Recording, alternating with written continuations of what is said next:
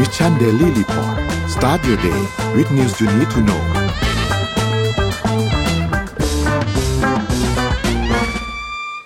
สวัสดีครับทุกท่านครับ ยินดีต้อนรับเข้าสู่ Mission Daily Report นะครับ ประจำวันพฤหัสที่ 12 มกราคมปี พศ 2566 นะครับ อยู่กับผมโทมัส พิเชยนของพักดี แล้วผมมากับพี่ปิ๊ก ทัศภาคเลิศเสวตพงศ์นะครับ สวัสดีครับพี่ปิ๊กครับ สวัสดีครับคุณผู้ฟังทุกท่านครับ สวัสดีครับับ เฮ้ยเดี๋ยวนี้เราได้นำตัวกันเป็นทางการอย่างนี้เลยเหรอ เอาผมนิดนึงครับพี่ปิ๊กครับมามันจะได้แบบโอ้นะเวลาเขาฟังตอนเช้าก็จะได้แบบอ๋อวันนี้แนะนำตัวกันออ๋อย่างพวกเราเป็นทางการอะไรอย่างนะนี้ฮะใช่ไหมครับ อะได้ครับ อะมาอ่าดูตัวเลขกันก่อนครับ ตัวเลขวันนี้นะครับ ก็เมื่อวานดัชนีเซ็ตนะครับ ปิดไปลบห้าจุดหกหกจุดนะครับ นิดหนึ่งนะไม่มากไม่มากนะครับ อะต่อมาครับ ตลาดหุ้นต่างประเทศครับ เขียวกันทั้งโลกนะครับ ดาวโจนส์บวก 0.43 NASDAQ บวก 0.64เปอร์เซ็นต์นะครับ NYSE บวก 0.4 FSTE ที่อ่าอังกฤษนะครับ บวก 0.95 นะครับ บวกมากกว่าเพื่อน แล้วก็ละหังเสงที่ฮ่องกงบวก 0.49 ครับอ่าต่อมานามาราคาน้ำมันดิบโลกนะครับ บวกขึ้น 1.7 ถึง 1.8เปอร์เซ็นต์นะครับ ทั้งสองตลาดนะครับ เพราะฉะนั้น เป็นสัญญาณว่าเร็วๆนี้บ้านเรานะคะไม่ใช่วันเร็วนี้วันนี้น้ำมันไม่รู้จะขึ้นหรือเปล่า นะ อ่า ก็ต้องเตรียมตัวนะครับ อ่าต่อไปครับ ราคาทองคำลดลงนิดหน่อยครับ ไม่เปลี่ยนแปลงมากลบ0.12เปอร์เซ็นต์นะครับ ต่อมา เป็นตัวคริปโตเคอร์เรนซีนะครับ ก็ทรงๆนะครับ เมื่อวาน Bit- BTC มีทุบมาอยู่ช่วงหนึ่ง ไม่รู้คุณโทมัสเห็นหรือเปล่า ทุบแบบ free fall อืมเลยนะ ลงมาหมื่นเจ็ด ต้นๆแล้วก็บวกกลับขึ้นไปได้หน่อยหนึ่งนะครับ Ethereum ก็ที่เหลือก็ยังนิ่งๆนะยกเว้นตัวเอ่อ KUB Coin นะครับ บวกขึ้นมาเยอะหน่อย 7.8เปอร์เซ็นต์ครับ เมื่อวานเหรียญไทยนี่ต่อมาบวกกันทั่วหน้าพี่ปิ๊กเมื่อวานอ่าเมื่อวานเหรียญไทยนี่บวกกันทั่วหน้ามาก จนแบบเฮ้ยอืมมันกำลังจะกลับมาหรือเปล่าอะไรเงี้ยแต่ว่าก็ต้องต้องต้องพยายาม อย่า อย่าเรียกว่าอะไรอย่ามือลั่นนะฮะ อย่าผีผลามเอออย่ามือลั่นคือบางนะคครับนก็อยากถ้าจะออกจากวงการแล้วก็ออกไปเลยอืมเออเพราะบิตคงบิตคอยตอนนี้ก็เริ่มก็เริ่มกลับมาสินทรัพย์เสี่ยงเหมือนเหมือนเหมือนค่อนข้างจะเริ่มกลับมานะครับ ก็มีการพูดคุยเรื่องดอกบ้งดอกเบี้ยมันกำลังจะแบบจะเป็นขาลงหรือเปล่าจริงๆก็คือคำว่าขาลงเนี่ยคือไม่ได้ขึ้นเท่าเดิมนะฮะคุณผู้ฟังทุกท่านแต่ตอนนี้เขากำลังมองอืมว่าเนื่องจากว่าพวกตัวเลขการจ้างงานนอกภาคเกษตรมันดีอ่าการจ้างงานต่างๆ อัตราการว่างงานในสหรัฐอเมริกามันเอ่อ ตัวเลขมันน้อยกว่าอัตราการว่างงานน้อยกว่าที่คิดเนี่ย มันก็เลยทำให้คนมองว่า เอ้ย เศรษฐกิจมันอาจจะไม่ได้แบบเอ่อยังไงอะตัวธนาคารกลางเนี่ยอาจจะไม่จำเป็นจะต้องขึ้นดอกเบี้ยทีละ 0.5 อีก อาจจะกลับมาขึ้นแค่ประมาณสัก 0.25 ก็เป็นไปได้นี่คือคำว่าอืมดอกเบี้ยอยู่ในขาลงหรือเปล่า แต่มันก็ไม่ได้ไม่ได้ลงแบบนั้นนะครับ แต่ข่าวข้อข่าวข่าวดีเลยนะพี่ปิ๊กนะ คืออัด ไอ้เรื่องอ่าค่าเงินบาทเนี่ยมันเริ่มกลับมามีเสถียรภาพหน่อยเมื่อวานนี่รู้สึกจะ33.4 33.5เงี้ยอืมคนคนที่ทำนำเข้านี่ก็พอจะยิ้มยิ้มออกได้บ้างนะครับ อ่าอ่าใช่อะเพราะต้นทุนมันก็ถูเรากลไปงที่ครับเราไปที่ข่าวไหนกันก่อนเนี่ยมอพี่ทอปิ๊กกเรื่องอะไรคุณธรรมะมอนิ่งเป็นทยัองกไงฮะวันนี้เราเรื่อมีงอะวัไรนนี้ทอกันอ่าวันนี้เนี่ยเราจะคุยกันเรื่อง มินิสนทนาหาธรรมพี่ปิ๊กเรากำลังจะบอกว่าเฮ้ยรายการที่ทุกท่านนะฮะเรียกหากันอย่างสนทนาหาธรรมที่พวกเราสามคนมีผมมีพี่ปิ๊กแล้วก็มีคุณแท็บนั่งคุยกันเนี่ยมันกำลังจะกลับมาครับผมอ่าเพราะฉะนั้นเนี่ยเราก็เลยจะชวนคุณผู้ฟังทุกท่านคุยก่อนว่าเอ้ยมีหัวข้ออะไรฮะ ถ้าเกิดว่าจะมีสนทนาหาธรรมเนี่ย มีหัวข้ออะไรบ้างที่คุณผู้ฟังอยากจะชวนเราคุย หรือให้เราหยิบมาคุย อืมพี่ปิ๊กชุดอย่างได้ไหม โอ้เยอะเลยผมก็เพิ่งผมมีวอร์มอัพไปแล้วสองตอนไงขอบคุณครับอืมเมื่อวานก็เพิ่งผมฟังเอาเรื่องอยู่ระผมบฟับงอยู่ราชการไปอ่าแล้วก็ก่อนหน้านี้เราก็คุยเรื่องธุรกิจสีเทาไปใช่ไหมครับ ก็เป็นอือหือธุรกิจสีเทาเนี่ยเป็นแต่เป็นละเรื่องตอนที่ที่อ่าได้รับ ได้รับเสียง เอ่อเขาเรียกไงนะพูดถึงครับเยอะการใช้คำว่าพูดถึงเยอะนะครับ แล้วก็อืมเมื่อวันก่อนเมื่อวานก็เพิ่งออนเรื่องระบบราชการไปนะฮะแต่ปีนี้ก็ก็เลยอยากฟังความเห็นของคุณผู้ชมว่า มีเรื่องอะไรที่น่าหยิบขึ้นมาเล่าบ้าง ที่นอกเหนือจากอืที่มเคยเล่าไปแล้วนะ เช่น เรื่องของฟุตบาทเรื่องของรถเมล์เรื่องอะไรคือเราคุยไปเยอะมากแล้วเนอะแล้วมันก็ยังผมเชื่อว่าใช่ครับ คุยได้ไม่รู้จบแบบประเทศไทยอะก็คุยมาเป็นปีนะพี่สนทนาธรรมเราเนี่ยก็ยังก็ยังก็ยังมีเรื่องคุยได้ ทุกนี่คุยได้เรื่อยๆคุยได้เรื่อยๆเลยแบบคุยได้ทุกโอ้วีโหคอ้าวคุยได้ทุกวีคคุยได้ทุกวีคอ้าวยกตัวอย่างงานวิจัยอะพี่ปิ๊ก งานวิจัยอ่างานวิหจัยรือว่าขับรถขับรถหรูแล้วไม่ต้องเป่าแอลกอฮอล์เออ อันนี้ใช้ใช้อืมอะถ้ารถหรูรถหรูไม่ต้องเป่าแอลกอฮอล์อย่างคดีคดีเบนลี่เนี่ยอะเราพูดได้เลยเพราะมันเป็นข่าวใหญ่อืมอันเนี้ยครับถ้าตั้งหัวข้อก็เรียกว่าเป็นตั้งเรื่องของความความอะไรนะ ความเป็นอภิสิทธิ์ชนหรือการเลือกปฏิบัติอืมนะผมใช้คำนี้น่าจะถูกนะ เลือกปฏิบัติอืมลองคิดดูว่าถ้าสมมูลเนี่ยนะ สมมูลขับรถธรรมดาอย่างที่เราเราขับกันรถแบบขนาดกลางนะราคาล้านต้นๆอะไรอย่างเงี้ยนะแล้วไปไปทำให้เป็นสาเหตุให้เกิดอุบัติเหตุกับคนบนท้องถนน แล้วมีผู้บาดเจ็บมีทั้งเด็กทั้งอะไรเยอะแยะไปหมดเลยอย่างเงี้ย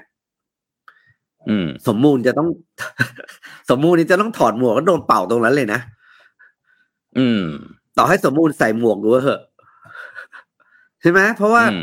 มมันมีมันมีคลิปภาพชัดเจนว่า การขับรถของสมมูลวันนั้นเนี่ย มันไม่ใช่การขับรถแบบปกติมนุษย์เขาขับอะแซงซ้ายด้วยความเร็วสูง แล้วก็ไปอัดชาวบ้านเขาอะไรอย่างเงี้ย แต่นี่คืออะไรสิ่งที่เห็นจากอืมภาพข่าวก็คือ เอ้ยจากเนื้อข่าวก็แบบว่า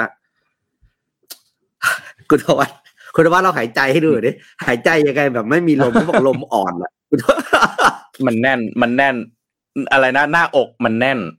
นะฮะแน่นหน้าอกอะไรอย่างไม่เงี้ยคือแบบแต่ผมก็ไม่รู้นะพี่ปิ๊กผมผมผมเองก็พยายามติดตามคือพูดเรียนตามตรงพี่ปิ๊กเรื่องนี้ผมรู้สึกว่ามันไม่ใช่เรื่องใหญ่อะตรงๆ ถ้าเทียบกับข่าวอื่นๆ แต่ผมก็รู้สึกว่ามันเป็นข่าวที่มันดูไม่เนื้อข่าวอะมันดูไม่ค่อยดีซะเลยว่า เนี่ยมันมันเหมือนกับว่าพยายามนำเสนอว่ามันมีอภิสิทธิชนแล้วก็แบบเนี่ย เอ้ยแน่นหน้าอกไม่เป่า โอ้มันถ้ามันเป็นเรื่องจริงเนี่ยก็ต้องบอกว่าโอ้โห มันเกิดขึ้นอีกแล้วเหรออะไรที่มันแปลกๆแบบขนี้นาดในบ้านั้นนเลยเราเหรออะไรอย่างเงี้ยเออแต่ล่าสุดนะเมื่อเมื่อเช้าผมอ่านผมอ่านข่าวเดี๋ยวก่อนที่จะไปข่าวอื่นผมพูดเรื่องนี้ให้จบเลยแล้วกันก็คือเมื่อเช้าเนี่ยผมอ่านข่าวในผู้จัดการเขาบอกว่า มีครับการปรับไม่ใช่ปรับเขาเรียกว่าตั้งข้อหาแล้ว ตั้งข้อหาว่าเมาแล้วขับเพิ่มขึ้นไปด้วยอ่านะครับอืมก็คงคงอืมเอาใช้คำง่ายๆคงทนเสียงสังคมไม่ไหวอืม นะเอนะอฮะก็เลยนะตำรวจก็เลยบอกว่า ใช้ ข้อสันนิษฐานว่าเมาแล้วขับ แต่ข้อสันนิษฐานนะ ยังไม่ตั้งข้อหานะสันนิษฐานเขาเรียกแบบเขาเรียกออกตัวอืมเบาๆก่อนว่า เริ่มมี action นะแต่ยังไงสุดท้ายอืมยังไงก็ต้องรอผลการตรวจอยู่ดี ซึ่ง การตรวจนั้นตรวจเลือดผ่านไปเมื่อวานก็มีแล้วนี่เมื่อวานภาพที่เรื่องเล่าเช้านี้ลงภาพว่าปริมาณแอลกอฮอล์ไม่เกินน่ะอืมมันจะเกินได้ไงล่ะคุณผ่านไปตั้งกี่วัน อ่า ถ้าเป็นหนังก็เหมือนรู้ตอนจบนะพี่ปิ๊ก อ่าเป็นอย่าหนัรู้ตอนจบก็เหมือย่ารู้ตอนจบมาก แล้วก็พีคพีคในพีคก็คือรถคันนี้เป็นรถที่เคยถูกอายัดไปแล้วนะ โอ้โห นี่นี่มันพล็อตหนังหรือเปล่าเป็นฮะรถมันที่มีหลายเป็พีนครถเหลือที่เกินเคยเคยผ่านคดีอะไรมาแล้ว อะเออ ก็ไม่ใช่รถที่โอเคเท่าไหร่อะไรเงี้ยเออแบบโอ้พีคในพีคมากอะๆเอออะครับคืผอมคือเป็นพารถไปที่ที่เคยข่าวถูกแล้วกันอายัดข้อหานำเข้าโกงภาษีศุลกากรมาแล้วคันนี้ แต่เราก็ไม่รู้ว่าหลังจากนั้นเป็นยังไงโอ้โหอะไรไงต่อนะครับ แต่ก็มีความพีคในพีคมากคือประเทศไทยเนี่ย เป็นประเทศแห่งอู้เราใช้คำว่าไงไม่รู้แห่งความพีคอะเอาเป็นว่าคุณผู้ชมอะใส่หัวข้อเข้ามาตามคอมเมนต์เข้ามาคอมเมนต์เข้ามานะฮะอยากจะให้เราคุยกันเรื่องอะไร เราจะหยิบมาคุยกันสรุปว่าเดี๋ยวสุดท้ายเดี๋ยวข่าวจะไม่ได้คุยอ้าวไม่เป็นไรคุณผู้ฟังใส่ใส่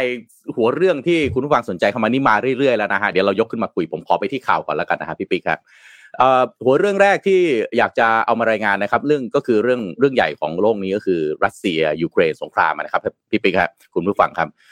ล่าสุดนี่มีการปิดงบประมาณของประเทศนะครับ ผลจากสงครามนี่ทำให้รัสเซียจากที่ตัวเองประเทศ เพราะตัวเองเป็นประเทศ net exporter ของเอ่อ โดยเฉพาะสินค้าพลังงานใช่ไหมฮะซึ่งเป็นที่ต้องการของโลกนี้เนี่ยตัวเองก็เกินดุลทางการค้ามาตลอดเนี่ยล่าสุดในปีงบประมาณปีที่แล้วเนี่ยนะฮะรัสเซียขาดดุลงบประมาณไปสูงถึง 47,450 ล้านเหรียญสหรัฐนะครับ ซึ่งประมาณสัก 1 5 0 0 0 0 1 6 0 0 0 ล้านบาทนะครับ ซึ่งอันนี้เป็นข้อมูลจากสื่อต่างประเทศหลายสำนักนะครับ ที่รายงานว่ารัฐมนตรีว่าการกระทรวงการคลังของรัสเซียเนี่ย เปิดเผยว่ารัสเซียเองขาดดุลงบประมาณถึง 3.3 ล้านล้านรูเบิลนะครับหรือว่าเป็นเเงินเอ่อ US ดอลลาร์ก็ 47,450 ล้านเหรียญสหรัฐนะฮะจำนวนนี้เยอะขนาดไหนคือคิดเป็นประมาณ 2.3%ของ GDP ในประเทศเมื่อปีที่แล้ว ไม่น้อยนะครับ 2.3%ของ GDP ประเทศเท่ากับงบประมาณกระทรวงกระทรวงหนึ่งได้เลยนะครับ ซึ่งต่างกันกับ performance ของประเทศเมื่อปีที่แล้วปีก่อนนู้นคือ 2564 รัสเซียเกินดุลงบประมาณอยู่ประมาณ 6,700 ล้านเหรียญสหรัฐเพราะว่าอย่างที่บอกไปว่ารัสเซียประเทศที่เป็น next exporter ของสินค้าที่จำเป็นที่โลกจะต้องใช้แบบนี้ ส่วนใหญ่จะไม่ค่อยขาดดุลงบประมาณนะครับ ก็การขาดดุลงบประมาณนี้สูงเป็นประวัติการนะครับ ซึ่งเป็นการสะท้อนถึงภาระของรัสเซียที่สูงมากที่จะต้องแบกรับในการที่ตัวเองรุกรานเข้าไปทำสงครามนะฮะก่อนที่รัสเซียจะเปิดฉาก บุกเข้าไปในยูเครนนะฮะถ้าจำวันที่กันได้ ผมยังจำวันที่ได้อยู่นะฮะ24 กุมภาพันธ์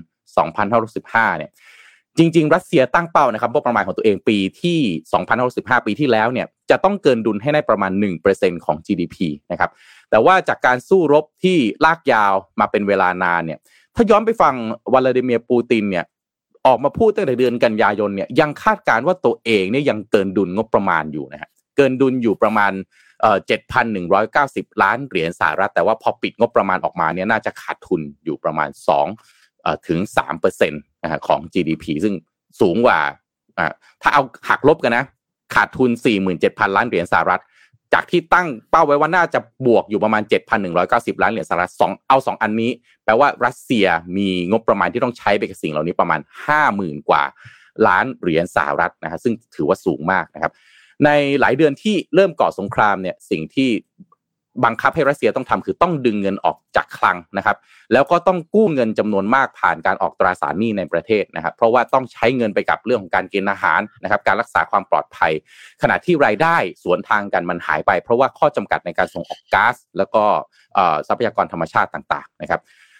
อีกสำนักข่าวหนึ่งก็คือบลูมเบิร์กนะครับก็รายงานว่าข้อมูลที่ว่านี้ก็แสดงให้เห็นว่าการใช้จ่ายของรัฐบาลรัสเซียเพิ่มขึ้นมากกว่าหนึ่งในสามเทียบกับการคาดการณ์ก่อนเกิดสงครามนะครับซึ่งรายจ่ายของรัฐบาลรัสเซียนั้นปกติจะเป็นไปตามฤดูกาลซึ่งมักจะสูงขึ้นในช่วงปลายปีนะครับซึ่งราคาน้ำมันของรัสเซียเองนะฮะจากเดิมที่ขายได้มากขึ้นก็เจอ G7 G7 เนี่ยนะฮะกดเพดานราคาน้ำมันรัสเซียเอาไว้ด้วยที่ 60 ดอลลาร์สหรัฐต่อบาร์เรลนะฮะก็ทำให้จำกัดรายได้ของรัสเซียที่เข้าประเทศด้วยนะครับ แต่รัฐบาลรัสเซียเองก็ไม่ได้ลดความมุ่งมั่นนะครับในการที่จะทุ่มงบประมาณไปกับการสู้รบต่อไปนะครับ แล้วก็ใช้การไปลดหรือชะลอค่าใช้จ่ายที่ไม่ใช่เรื่องการรบแทนนะครับ ซึ่งตอนนี้มีข่าวว่ารัสเซียเองกำลังหารือที่จะเก็บภาษีจากบริษัทใหญ่เพิ่มขึ้น เพื่อที่จะไปชดเชยการขาดดุลงบประมาณนะครับ แต่ว่าถึงแม้จะมีแรงกดดันขนาดนี้นะครับ แต่ว่าสถานะการคลังของรัสเซียดูแล้วก็ยังแข็งแรงนะครับ เพราะว่าตัวเองประเทศตัวเองเนื่องจากเป็น มันเป็นประเทศที่เรียกว่ามีสามารถที่จะบังคับการใช้นะครับด้วยความที่เป็นคอมมิวนิสต์เลยอะไรด้วยเออเลยเอยด้วยแบบนี้ด้วยเนี่ยนะฮะก็ทำให้การใช้นโยบายที่เข้มงวดเนี่ยมันทำได้มากกว่าประเทศที่เอ่ออื่นๆนะครับแล้วก็ด้วยความเป็นวลาดิเมียร์ปูตินด้วยเนี่ยนะฮะเวลาจะเอาอะไรหรือไม่เอาอะไรเนี่ยเขาค่อนข้างที่จะมีมีสิทธิ์ในการเซเยสหรือโนได้สูงกว่าผู้นำในประเทศอื่นๆนะครับ ก็ติดตามกันดูครับว่า การแรงกดดันที่เกิดขึ้นกับงบประมาณของตัวรัสเซียเองนี้จะทำให้ตัวรัสเซียหรือผู้นำอย่างวลาดิเมียร์ปูตินวันหนึ่งจะถอดใจหรือเปล่า ซึ่งเรื่องนี้เป็นข่าวที่ผมเอามาพูดในเมื่อต้นปีนะครับ ที่บอกว่า 10 ข่าวใหญ่ที่ต้องจับตามองของปีนี้นะครับนั่นคือสงครามรัสเซียและยูเครนเนี่ยมันมี 5 prediction หนึ่งใน prediction นั้นก็คือ เมื่อมีผู้นำของฝ่ายใดฝ่ายหนึ่งถอดใจก่อน การถอดใจจะเกิดขึ้นได้จากการที่ตนเองหมดหน้าตัก หรือหมดแรงจูงใจแล้ว การที่หมดหน้าตักไม่ไม่มีงบประมาณ แล้วก็ต้องใช้ความพยายามมาก ๆ ในการที่จะต้องระดมทุนหรือจัดหาเงินทุนมา อาจจะเป็นอีกหนึ่งในแนวทางที่ทำให้สงครามนี้จบลงก็เป็นไปได้ ตอนนี้เหมือนกับอยู่ ถ้าถ้ามองตามข่าวนี้นะครับพี่ปิ๊กคุณผู้ฟังทุกท่านนะฮะอยู่ที่สายป่าน อยู่ที่สายป่านนะครับอะก็อัปเดตข่าวยูเครนรัสเซียประมาณนี้นะครับเจอพี่ปิ๊กครับ คือจริงเราก็ไม่รู้เนาะจะจบเมื่อไหร่เนาะ แล้วก็ยิ่งลากยาวโลกยิ่งเหนื่อย แล้วก็ต้องเลยแหมรู้สึกก็ อืม แล้วประเทศเล็กๆเนี่ยจะยิ่งลำบากเพราะว่ามันจะกลับมาที่คำที่คุณโทมัสพูดเมื่อกี้ไงสายป่านเนี่ยประเทศเล็กๆอะที่ต้องพึ่งพาเรื่องการนำเข้าพลังงาน แล้วก็ขายของที่ราคา ราคาถูกกว่าใช้คำนี้เนาะแต่ใช้พลังงานใช้น้ำมันเป็นต้นทุนหลักในการทำในการผลิตอะประเทศเหล่านี้มันจะยิ่งเกิด มันสถานการณ์แบบนี้มันทำให้เกิดเวลแกปขึ้นเรื่อยๆระหว่างประเทศที่รวยกับประเทศที่ ใช้น้ำมันเป็นต้นทุนหลักในการทำงานแล้วผลิตสินค้าราคาถูก อืมเราก็บอกเขาจะคุยกันได้เนอะแล้วเขาก็จะได้จบเร็วๆเนอะแต่เราก็ไม่รู้เมื่อไหร่ ก็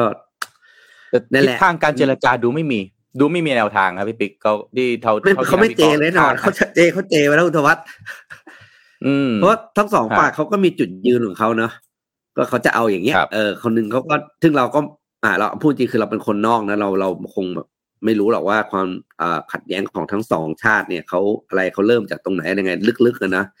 แล้วเราก็เลยบอกเราอืมเออ พูดไม่ได้ แต่รู้แค่ว่า ไม่ไม่ไม่ง่ายอะครับ ไม่จบอะ อืมอาจจะครับพามาดูมันมีเรื่องข่าวของพี่ปิ๊กบางงานผมทิ้งท้ายนิดหนึ่งนะมันมีมันมีหนึ่ง prediction นะเขาบอกว่าดีไม่ดีวลาเดวลาดิเมียร์ปูตินถ้าเข้าเนื้อมากๆ วันดีคืนดีเดี๋ยวพรุ่งนี้ประกาศชัยชนะเลย ชนะแล้วนะครับ แล้วก็เลิกสงคราม ตัวเองชนะแล้ว จริง ๆ มีหนึ่ง prediction แบบนี้จริงประๆกาศมาเลยแบบชให้นะดูแล้วว่าจบชนะแล้วจบอะไรเงี้ยเหรอแล้วก็เลิกเลิกกันไปใช่ไล่ถูกต้องซากครับซากปลักหักพังเสียหายนั้นตรงใครรับผิดชอบอะก็นับถือว่าจบจบๆกันไป ถือว่าชนะแล้วเออจบนะฮะโอ้ยอะครับเพราะผมจริงๆเชิแล้วญครับเขาพังพี่ทุกคนไม่มีใครได้เลยพังทุกคนอะพูดถูกไหมทุกสงครามไม่เคยให้อะไรดีกับใครอยู่แล้ว ไม่ว่าด้านใดก็ตาม อะเดี๋ยวพาเลี้ยวมาดูเรื่องข่าวเรื่องพอพูดเรื่องธุรกิจเรื่องต้นทุน ผมพาไปดูข่าวหนึ่งที่เป็นข่าวที่อาจใช้คำว่า สร้างความยินดีปรีดาแก่บรรดาพนักงานนะครับ คือเมื่อวานนี้เองเนี่ยนิเคเอเชียแล้วก็อีกหลายสำนักลงข่าวว่า fast retailing หรือ Uniqlo เนี่ยนะครับ ก็จะมีการประกาศขึ้นค่าจ้างให้กับพนักงานในสังกัดตัวเองนะครับ สูงสุดนะคุณโทมัสสูงสุดครับถึง40เปอร์เซ็น โอ้สูงมาก โดยเฉลี่ยอยู่ที่15นะครับ ก็คืออืมอ่าปัจจุบันนี้เนี่ยยูนิโคลที่ญี่ปุ่น อันนี้ที่ญี่ปุ่นนะครับเอ่อครับเขามีพนักงานอยู่ประมาณทักแปดพันกว่าคนนะครับ แล้วเมื่อวานนี้ก็มีการประกาศนโยบายว่า จะเป็นการเพิ่มเงินเดือนนะครับ เฉลี่ยที่ปกติเนี่ยเอ่อเพิ่มที่เขาใช้เป็นต่อปีนะใช่ไหมครับต่อปีอ๋อต่อต่อเดือนต่อเดือนจากสองแสนห้าเป็นสามแสน นี่คือส่วนที่เพิ่มขึ้นนะครับ แล้วก็จะอืมปรับขึ้นไปเรื่อยๆ โดยเฉลี่ยเนี่ยอย่างที่บอกคือสิบห้าถึงสิบห้าเปอร์เซ็นโดยรวม แล้วก็สูงสุดถึงสี่สิบเปอร์เซ็นตนะครับรวมถึงการเข้าใจว่าเป็นเยนนะพี่ปิ๊กสองเยนสองเยนแสนเยนห้าเยหนมื่นเยนเยนอะถึงสามแสนเยนใช่นะครับ250,000คิดเป็นเงินไทยก็ประมาณหารหารสามตอนนี้ก็หารอ่าหารสี่ตอนนี้ก็หาหารรสามสี่อ่าหารสามหารสี่อ่าก็ประมาณนะครับอ่า ผมคิดว่าตัวหน่วยเงินนั่นแหะเป็นประเด็นหนึ่งแต่ที่ประเด็นที่สำคัญเพราะน่าจะเป็นตัวเปอร์เซ็นที่แต่ละคนได้ขึ้นเพราะว่าค่าของที่แต่ละประเทศเขาแปลผ่านตามเงินเดือนอยู่แล้วนะตัวเลข สิ่งที่น่าสนใจก็คือตัว hourly wage ก็ขึ้นด้วยแต่ hourly wage จะขึ้นในอัตราที่สูงกว่านะครับเป็นอยู่ที่ประมาณ 20%นะครับ ปัจจัยคือแน่นอนครับยูนิโคบอกว่าก็ต้องการให้พนักงานเนี่ยพูดจริงก็คืออยู่เลาะอยู่ได้อะเออกับตัวค่าครองชีพที่มันสูงขึ้นนะ แล้วก็ ให้พนักงานเนี่ยมีมีมีอ่านมีเขาเรียกมีขวัญกำลังใจใช่ไหมเป็นคำพูดบ้านหลักที่ใช้เขาเรียกขวัญและกำลังใจในการปฏิบัติงานนะครับ โดยการปรับค่าจ้างนี้ก็จะทยอยปรับขึ้นและจะ effective ร้อยเปอร์เซ็นตนะครับ ในเดือนกันยายนของปีนี้นะครับ ก็ถือว่าเป็นอืมข่าวดีเนาะสำหรับบรรดาเอ่อพนักงานยูนิโคลนะครับ แล้วก็น่าจะเป็นสัญญาณให้องค์กรใหญ่ๆในญี่ปุ่นเนี่ยเริ่มหันกลับมามองเรื่องของนโยบายการปรับ ค่าจ้างให้กับพนักงานตัวเอง เพราะว่าค่าของชีพในญี่ปุ่นเนี่ย โหดจริง ๆ ขึ้นแล้วขึ้นอีกนะครับอืมแล้วก็ไม่มีแววว่าจะเบานะครับ ก็ถือว่าเป็นองค์กรใหญ่องค์กรแรกเลยนะ ที่ออกมาประกาศ แล้วเนี่ยมันจะเกิดโมเมนตัมในเรื่องการจ้างงานที่ญี่ปุ่น ว่าจะมีการอืมปรับตามกันหรือเปล่า ครับ เพราะว่าที่ญี่ปุ่นมันมีซึ่งโดยประเด็นปัญหาผมคิดว่เรื่องมันของปรับเรียนมันดีอยู่แล้วล่ะมันมีประเด็นปัญหาเรื่องของเงินเฟ้อแล้วก็การหาคนทำงานด้วยพี่ปิ๊ก นะครับเพราะว่าอืมมันประชากรเนี่ยโครงสร้างประชากรของญี่ปุ่นนี่คือ ผมว่าเราอะต้องดูเขาเป็นตัวอย่างเลยฮะวันหนึ่งที่เราขาดคนกลุ่มแรงงานนะครับคำว่าแรงงานหมายถึงคนที่อายุประมาณสักยี่สิบถึงประมาณสักห้าสิบนะฮะนี่คือกลุ่มแรงงานเนี่ย แล้วพอมันจำนวนตรงนี้น้อยลง แต่ว่าคนจำเอ่ออายุห้าสิบขึ้นไปหกสิบอยากเกษียณแล้วอะนะฮะมากขึ้นเรื่อยๆ เนี่ย มันจะทำยังไง ไม่ขึ้นไม่ขึ้นเงินอืมเดือนค่าจ้าง เพื่อที่จะดึงดูด ก็จะเป็นที่ต้องเอาคนที่อายุสูงอายุเนี่ยเข้ามาทำงานนะครับมันมันมีข่าวหนึ่งที่วันก่อนผมนั่งอ่านแล้วผมคิดว่าเอ้ยเลือกเลือกข่าวเนี้ยน่าสนใจมาก คือพี่ปิ๊กเขาบอกว่าเรื่องของโครงสร้างประชากรในเอเชียของเราเนี่ย มีความแตกต่างกันสุดขั้วมากเลยนะครับ สุดขั้วมาก ประเทศอย่างญี่ปุ่นเนี่ยมีแต่คนสูงวัยขณะที่คนในอินเดียเนี่ยหนุ่มสาวเพียบเลย แต่ว่างงานไม่มีงานทำนะฮะคือเอเชียเนี่ยเป็นภูมิภาคที่มีประชากรมากกว่า 50%ของประชากรโลกนะพี่ปิ๊กนะฮะประชากรโลกนี่ถ้าปีที่แล้วฟังข่าวเนี่ยน่าจะจำกันได้ว่า โลกเรามีประชากรทะลุ 8,000 ล้านคนไปแล้วนะเมื่อประมาณเดือนพฤศจิกายนปีที่แล้วตามข้อมูลของสหประชาชาติเนี่ยนะครับแต่ว่าจุดเปลี่ยนปีนี้ปีนี้คาดว่าวันก่อนปิ๊กเออเป็กเอาเป็กเอาข้อมูลมาเล่าเขาบอกว่าประชากรอินเดีย จะแซงหน้าจีน จีนเนี่ยมี 1,426 คน อินเดียปีนี้จะเพิ่มเป็น 1,430 ล้านคนนะสองประเทศนี้สองประเทศนี้รวมกันนี่ปาเข้าไป 2,850 ถึง 2,860 ล้านคนนะซึ่งแต่ว่าจีนเนี่ยอัตราการเกิดยังไม่สูง แต่ว่าอินเดียอัตราการเกิดนี่ค่อนข้างสูงมากอายุเฉลี่ยของประชากรอินเดียนะครับพี่ปิ๊ก27.9ปีเองนะฮะซึ่งเป็นคนทำงานวัยทำงานเนี่ยจำนวนมหาศาลมาก แต่ว่าโครงสร้างเศรษฐกิจอินเดียเนี่ยมันไม่เหมือนญี่ปุ่น ญี่ปุ่นนี่โครงสร้างเศรษฐกิจดีมาก ยิ่งมีคนเข้าไปหางานเนี่ยค่อนข้างจะมีพร้อม แต่ที่อินเดียเนี่ยมันไม่พร้อมด้านต่างๆเยอะแยะเลย โครงสร้างพื้นฐานเรื่องงานเรื่องเอ่อความเหลื่อมล้ำนะฮะเรื่องของเพศอีกนะฮะผู้หญิงหางานไม่ค่อยได้อะไรอย่างเงี้ยนะครับเขาก็เลยบอกว่าเออที่ญี่ปุ่นเนี่ยดูแล้วขาดนะแต่ที่อินเดียเนี่ยเกินนะครับ คือเกินอืมคนว่างงานที่อินเดียเนี่ย แปดเปอร์เซ็นต์นะครับพี่ปิ๊กโดยประมาณนะครับ ประเทศญี่ปุ่นเนี่ย อัตราการเกิดลดลง มีเด็กเกิดใหม่ต่ำกว่าแปดแสนคนเป็นครั้งแรกในปีที่แล้วว่าญี่ปุ่น ปีที่แล้วนี่คือเด็กเกิดใหม่ต่ำกว่าแปดแสนคน เหมือนกับประเทศเราที่แบบคนเกิดใหม่น้อยกว่าหกแสนคนเป็นครั้งแรกเลยนะนะครับ ซึ่งปัจจุบันญี่ปุ่นเนี่ยประชากร 124 ล้านคน แต่อายุเฉลี่ยญี่ปุ่นเมื่อกี้ผมบอกอินเดียนี่ 20 27.9 ปีใช่ไหมญี่ปุ่นนะครับพี่ปิ๊ก48.7 ปีอะ สูงกว่าอินเดียเกือบครึ่งนะครับ ซึ่งผลจากการเพิ่มขึ้นของผู้สูงวัย โดยเฉพาะในพื้นที่นอกตัวเมืองอะไม่ใช่โตเกียวโอซาก้านางโงย่าฟุกุโอกะพวกนี้เนี่ย มันทำให้จำนวน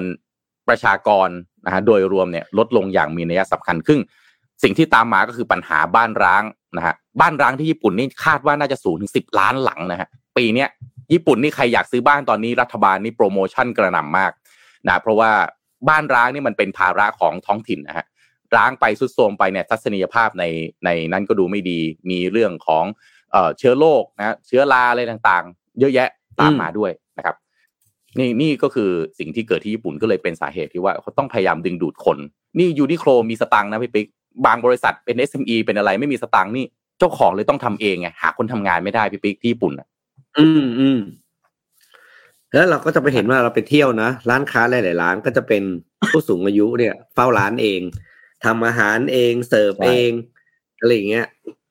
ผมว่าภาพนั้นก็จำภาพญี่ปุ่นเนี่ยเหมือนที่คุณธรรมพูดเลยว่า เราเห็นญี่ปุ่นเป็นแบบไหนวันนี้เนี่ย ผมว่าอีกสักสิบปีเราเป็นแบบนั้นนะในแง่โครงสร้างสังคมและโครงสร้างประชากรนั่นไม่ใช่ความเจริญเดี๋ยวเดี๋ยวคุณธรรมะจะเข้าใจผิด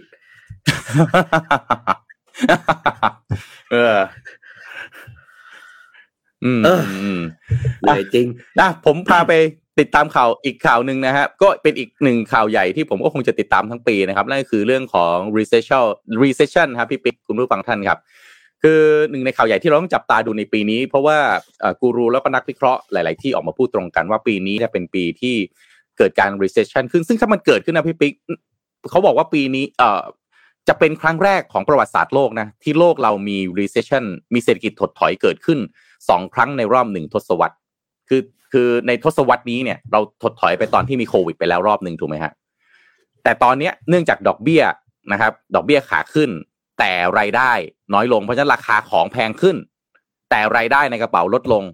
ก็คือ stagflation ถ้าเกิดว่าเราติดตามข่าวกันมานะครับนะฮะเงินน้อยลงแต่ของแพงขึ้น ซึ่งมันมันมันไม่ ปกติตำราเศรษฐศาสตร์มันไม่เป็นอย่างนี้นะฮะเงินเฟ้ออะเงินคนก็ต้องได้มากขึ้นด้วยเงินดงเงินเดือนก็ต้องเพิ่มขึ้นตามเงินเฟ้อแล้วก็ไปหาวิธีลงทุนเพื่อเอาชนะเงินเฟ้อแต่ทุกวันนี้มันไม่ใช่ ล่าสุดเนี่ยข่าวที่ต้องติดตามอีกอย่างก็คือ ธนาคารโลกเนี่ยลดการคาดการณ์การเติบโตของ GDP โลกอีกแล้วนะฮะเหลือแค่ 1.7%จากก่อนหน้านี้ ไล่มาเนี่ยตั้งแต่กลางปีที่แล้วมิถุนายนปีที่แล้วเนี่ยคาดว่าจะโต 3.2%ค่อยๆลดลงมาเรื่อยๆครับล่าสุดตอนนี้เหลือแค่ 1.7%แล้วนะครับซึ่งรายงานที่ว่านี้ของ World Bank เนี่ยชื่อรายงานว่า Global Economic Prospects นะครับซึ่งเป็นรายงานที่ว่าด้วยการกล่าวถึงสถานการณ์ของเศรษฐกิจโลกนะครับการเติบโตของเศรษฐกิจโลกต่างๆ ตอนนี้เนี่ยเจอภาวะเงินเฟ้อสูงนะครับอัตราดอกเบี้ยสูงขึ้น การลงทุนก็ลดลงนะครับแล้วก็เกิดการหยุดชะงักของ เศรษฐกิจ เพราะว่าสถานการณ์การสู้รบระหว่างรัสเซียแล้วก็ยูเครนอีกนะครับสภาวะเศรษฐกิจแบบนี้คือ vulnerable หรือว่าเปราะบางมากนะครับแล้วก็เจอกับปัจจัยเชิงลบใหม่ๆ เช่นอัตราเงินเฟ้อที่สูงกว่าที่คาดเอาไว้การขึ้นอัตราดอกเบี้ยอย่างกระทันหันนะครับแล้วก็การตึงเครียดทางการเมืองนะฮะในหลาย ๆ พื้นที่ ก็จะ อาจจะนี่เขายังใช้คาว่าอาจอยู่นะฮะอาจผลักดันให้เศรษฐกิจโลกเนี่ยเข้าสู่ภาวะถดถอย ซึ่งนี่อาจจะเป็นครั้งแรกในรอบ 80 ปี ที่ผมบอกไปที่ว่าเศรษฐกิจโลกถดถอยเกิดขึ้น 2 ครั้งภายในทศวรรษเดียวกันนะครับปัญหาต่างๆ เหล่านี้ทำให้ World Bank คาดการว่าเศรษฐกิจของทั้งโลกจะเติบโตเพียงแค่ 1.7%เท่านั้นเองนะครับ ซึ่งในการชะลอตัวนี้เนี่ยนะฮะมันก็แบ่งกันไปตามภูมิภาคนะครับพี่พี่ปิ๊กแล้วคุณผู้ฟังทุกท่านนะอย่างเอเชียตะวันออกแล้วก็เอเชียแปซิฟิกซึ่งเป็นภูมิภาคที่ประเทศไทยเราอยู่เนี่ยคาดว่าเศรษฐกิจจะเติบโตประมาณ 4.3%ในปีนี้นะฮะ 4.3%นี่ผมว่าคงนำมาด้วยประเทศอย่างเวียดนามนะฮะเอ่อประเทศไทยเรานี่ล่าสุดนี่มันก็เหลือแค่สัก 3%แล้วนะฮะ3นิดๆนะครับ ก็ลดลงเรื่อยๆนะครับ ดังนั้นเราอาจจะอยู่ต่ำกว่าค่าเฉลี่ย 4.7 4.3 แต่ว่าในปี 67 เนี่ยเขาคาดว่าจะโต 4.9 นะครับ ส่วนยุโรปแล้วก็เอเชียกลางนะครับ ก็คาดว่าการเติบโตเมื่อกี้ถ้าของเราน้อยแล้วเนี่ยยุโรปเนี่ยจะเหลือแค่ 0.1%ฮะนั้นค่อนข้างจะชัดมากว่าจะมีหลายประเทศที่เจอกับ recession แน่นอนในยุโรปแล้วก็เอเชียกลางนะครับ แต่เขาจะกลับมาโตประมาณสัก 2.8%ในปี 67 นะครับ ส่วนลาตินอเมริกานะครับ คาดว่าจะโต เหลือแค่ 1.3%นะครับตะวันออกกลางแล้วก็แอฟริกาเหนือนะฮะจะการเติบโตจะอยู่ที่ 3.5%นะครับเอเชียใต้นะครับอินเดียนะฮะคาดว่าจะเติบโต 5.5%แล้วก็ภูมิภาคแอฟริกาใต้ในแถบ sub Sub-Sahara เนี่ยนะฮะคาดว่าจะอยู่ที่ประมาณ 3.6%ส่วนของไทยก็อย่างที่ผมบอกไปนะครับอยู่ที่ 3.6%ซึ่งปรับลดลงมาเรื่อยๆ จากที่ตอนแรก ในปีก่อนมองสัก 4.3%ถอยลงมาเรื่อยๆ เหลือ 4.1 3.8 3.6 นะครับ ส่วนสหรัฐอเมริกาแล้วก็จีนเนี่ยคาดว่าสหรัฐอเมริกานี่จะโตแค่ 0.5%นะครับ แล้วก็เศรษฐกิจโดยรวมของสหรัฐอเมริกาก็คงคืออย่างน้อยถึงเขาโตน้อยเนี่ยแต่ก็ต้องยอมรับตามตรงว่าภาคการจ้างงานเขายังแข็งแรงนะครับ การส่งออกหรือบริษัททางด้านเทคโนโลยีเนี่ยยังแข็งแรงเพราะฉะนั้นของเขาอะไม่น่าห่วงถึงแม้จะโตน้อยเพราะเดี๋ยว พื้นฐานที่ดีเนี่ยมันอาจจะทำให้เขากลับมาเติบโตได้ เมื่อทุกอย่างมันมีความพร้อมนะครับจีนเนี่ยคาดว่าจะโต 4.3%ซึ่งปรับลดลงจากคาดการปีที่แล้ว ที่คาดว่าจะโต 5.3%นะครับนี่คือภาพรวมนะครับว่าเศรษฐกิจโลกปีนี้ค่อนข้างอ่อนแอมาก แล้วก็เรามีวิกฤตที่อาจจะคอยเราอยู่อย่าง recession นะครับแต่ว่านามองอีกแง่หนึ่งนะครับ ในเมื่อทุกคนมองว่าเฮ้ย recession กำลังจะมาแน่นอน เราอาจจะไม่เราอาจจะ โชคดีที่จะอาจจะไม่เห็นการ hard landing มันน่าจะเป็นการ soft landing ของของเศรษฐกิจ ในเมื่อทุกคนคิดว่าเฮ้ยมันมันน่าจะ recession แน่นอนอะทุกคนก็คงจะเตรียมตัวว่าเฮ้ยถ้ามันจะเศรษฐกิจมันจะแย่เนี่ยก็ไปขันนโยบายนะครับไปมีวิธีในการที่จะกระตุ้นการใช้จ่ายไหมนะครับ อะไรต่างๆเหล่านี้ก่อนเพื่อที่จะไม่ให้เศรษฐกิจเนี่ยมัน crash ลงไปแบบรุนแรงนะครับอะปิ๊กครับ คิดว่าไงฮะ สัญญาณออกมามันมีระเบิดเวลาอยู่สองสามสี่สี่ห้าลูกคุณโทมัสว่าเศรษฐกิจโลกจะจะคลื่นหรือเปล่า เรื่องลูกและลูกหนึ่งที่ใหญ่มากเลยนะ ก็คือบอลของอ่าบอลนี่คืออะไรหุ้นกู้ใช่ไหมหุ้นกู้ของของบริษัท property ในจีนอะเยอะมากที่จะที่จะดิวครบกำหนดชำระในเดือนนี้ เดี๋ยวผมจะมาเล่าฟังพรุ่งนี้ พอดีรวบรวมตัวเลขอยู่ เดี๋ยวมาเล่าฟังอาจจะเสี่ยงเมื่อเช้าเห็นข่าวอาจจะเสี่ยงน่าสนใจไม่ได้ อาจจะถ้าจ่ายไม่ได้เนี่ยผิดนัดชำระใช่ไหมครับใช่ อืมจะเป็นโดมิโนหรือเปล่ามันจะเป็นสัญญาณแล้วครับว่าบริษัทอสังหาในจีนที่อันนี้ใหญ่ ๆ เลยนะ ก็ฐานะฐานะการเงินคุณไม่ดีอะคุณผิดนัดชำระหนี้อะมันก็ไปส่งสัญญาณแล้วว่าเฮ้ย แล้วมันก็จะลามไปต่อต่อต่อต่อไปเรื่อยๆถูกไหมครับ เพราะว่าภาคภาคอุตสาหกรรมที่ เป็นหนึ่งใน indicator ที่ทุกคนจับตามองสุดเลยคือ real estate เพราะว่า supply chain โดยรวมของ real estate มันใหญ่มาก ถูกไหมมันมีตั้งแต่ตัววัสดุก่อสร้าง ค่าที่ดิน ค่าจ้าง ค่าแรงอะไรต่าง ๆ เต็มไปหมดเลยเพราะฉะนั้นถ้าอันนี้ครับผิดนัดชำระเยอะ ๆ เนี่ย ก็เตรียมตัวได้ว่าปีนี้เนี่ยอาจจะมี hard landing เหมือนที่เรากลัวๆกันซึ่งแล้วก็ไม่นับทางฝั่งอื่นนะ แต่ว่าเมื่อเช้าผมเห็นตัวเลขใน Nikkei Nikkei Asia เดี๋ยวพรุ่งนี้จะมาเล่าให้ฟังพรุ่งนี้มีคิวอ่านอีกวันหนึ่งอืม มีเรื่องหนึ่งจะชวนคุณธรรมัสคุยด้วยอ่าครับ คุณธรรมัสได้ยินข่าวแว่วๆไหมว่าเขาบอกว่าสภาจะเตรียมถกเรื่องคาสิโนอ๋อผมผมเห็นผมเห็น คือคือคือเรียนพี่ปิ๊กอย่างนี้ เรียนคุณผู้ฟังทุกท่านแบบนี้ ผมเนี่ยเห็นข่าวเรื่องการจะเปิดที่คำว่าเรียนเลยใช่เรื่องพอพอมันเป็นข่าวการเมืองนี่มันอัตโนมัติเลยนะพี่ปิ๊กเออเดี๋ยวเราต้องลุกขึ้นมาก่อนสวัสดีครับท่านประธานที่เคารพครับ ผมโทมัสพิชเยนพักดีนะครับเอ่อ reporter จากนนทบุรีนะครับพักนะฮะพักอยากจะพักก็พักนะฮะขออนุญาตเรียนกับเรียนอย่างนี้อะเดี๋ยวจะจะมากไปคืออย่างนี้เรื่องคาสิโนเนี่ยมันมันมาหลายปีแล้ว แล้วก็ ผมเห็นว่ามีกรรมธิการที่ตั้งขึ้นมาเพื่อจะดูแลเรื่องคาสิโนเนี่ยโดยเฉพาะ ผมพยายามติดต่อเพื่อจะขอสัมภาษณ์นะกรรมธิการหรืออีเวนต์ประธานเลยนะ ประธานกรรมธิการเพราะว่าผมอยากรู้ directionเขาก็เขาก็รับไปนะเขาบอกเดี๋ยวไปติดต่อให้แต่ผมคิดว่าเหมือนกับภาพมันยังไม่ชัดอะเขาก็เลยยังแบบยังไม่อยากให้สัมภาษณ์อะ อืม มันเป็นยังไงครับพี่ปิ๊ก คือในข่าวเนี่ยก็บอกก็มีแนวทางว่าจะแบบจะมีคือเขาก็ต้องดีไซน์หลักการมาก่อน ใช่ไหมว่า ถ้าจะมีตัวนี้ขึ้นมาเนี่ยเอ่อมันจะต้องมีข้อจำกัดหรือมีแนวทางอะไรบ้าง เช่น การจำกัดอายุของผู้ที่จะเข้าไปใช้บริการ ต้องมีอายุครบ 20 ปีขึ้นไป แล้วต้องมีเงินหมุนเวียนในบัญชีไม่ต่ำกว่าห้าแสนบาทนี่คือตัวเลขสมมุติก่อนนะครับรวมถึงมีการจัดตั้งกองทุนเยียวยา คนเสพติดการพนัน จนครอบครัวเดือดร้อน อันนี้พีคมาก เพราะว่าไอกองทุนเยียวยากรณีคนเสพติดการพนันเนี่ยนะถ้าถามผมเนี่ยนะไอเรื่องกองทุนเนี่ย อย่ามี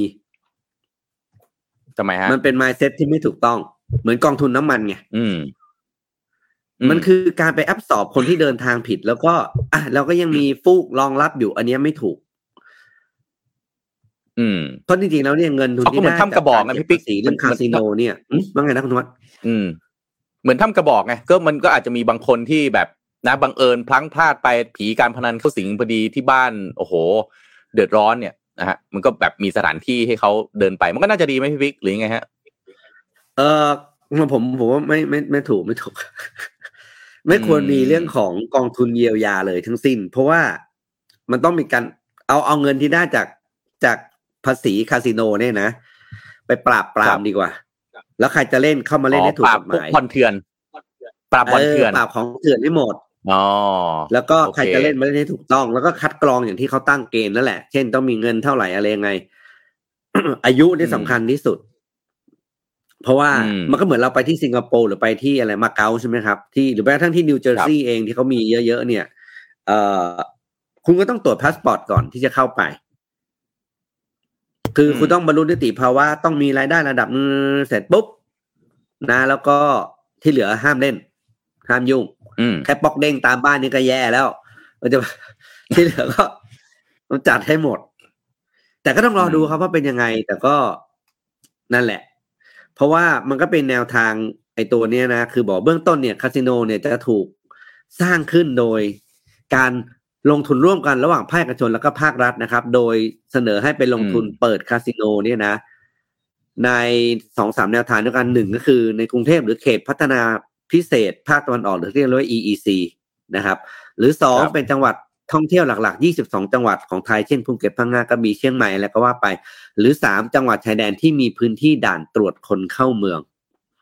ข้อสามเป็นการชัดเจนนี่คือดึงดูดให้เศรษฐีต่างชาติเนาะเศรษฐี พม่าเศรษฐีกัมพูชาเดินเดินทางข้ามเข้ามาเล่นในบ้านเรา อันนี้ก็ต้องเป็นแนวทางที่เขาจะต้องไปถกกัน แล้วก็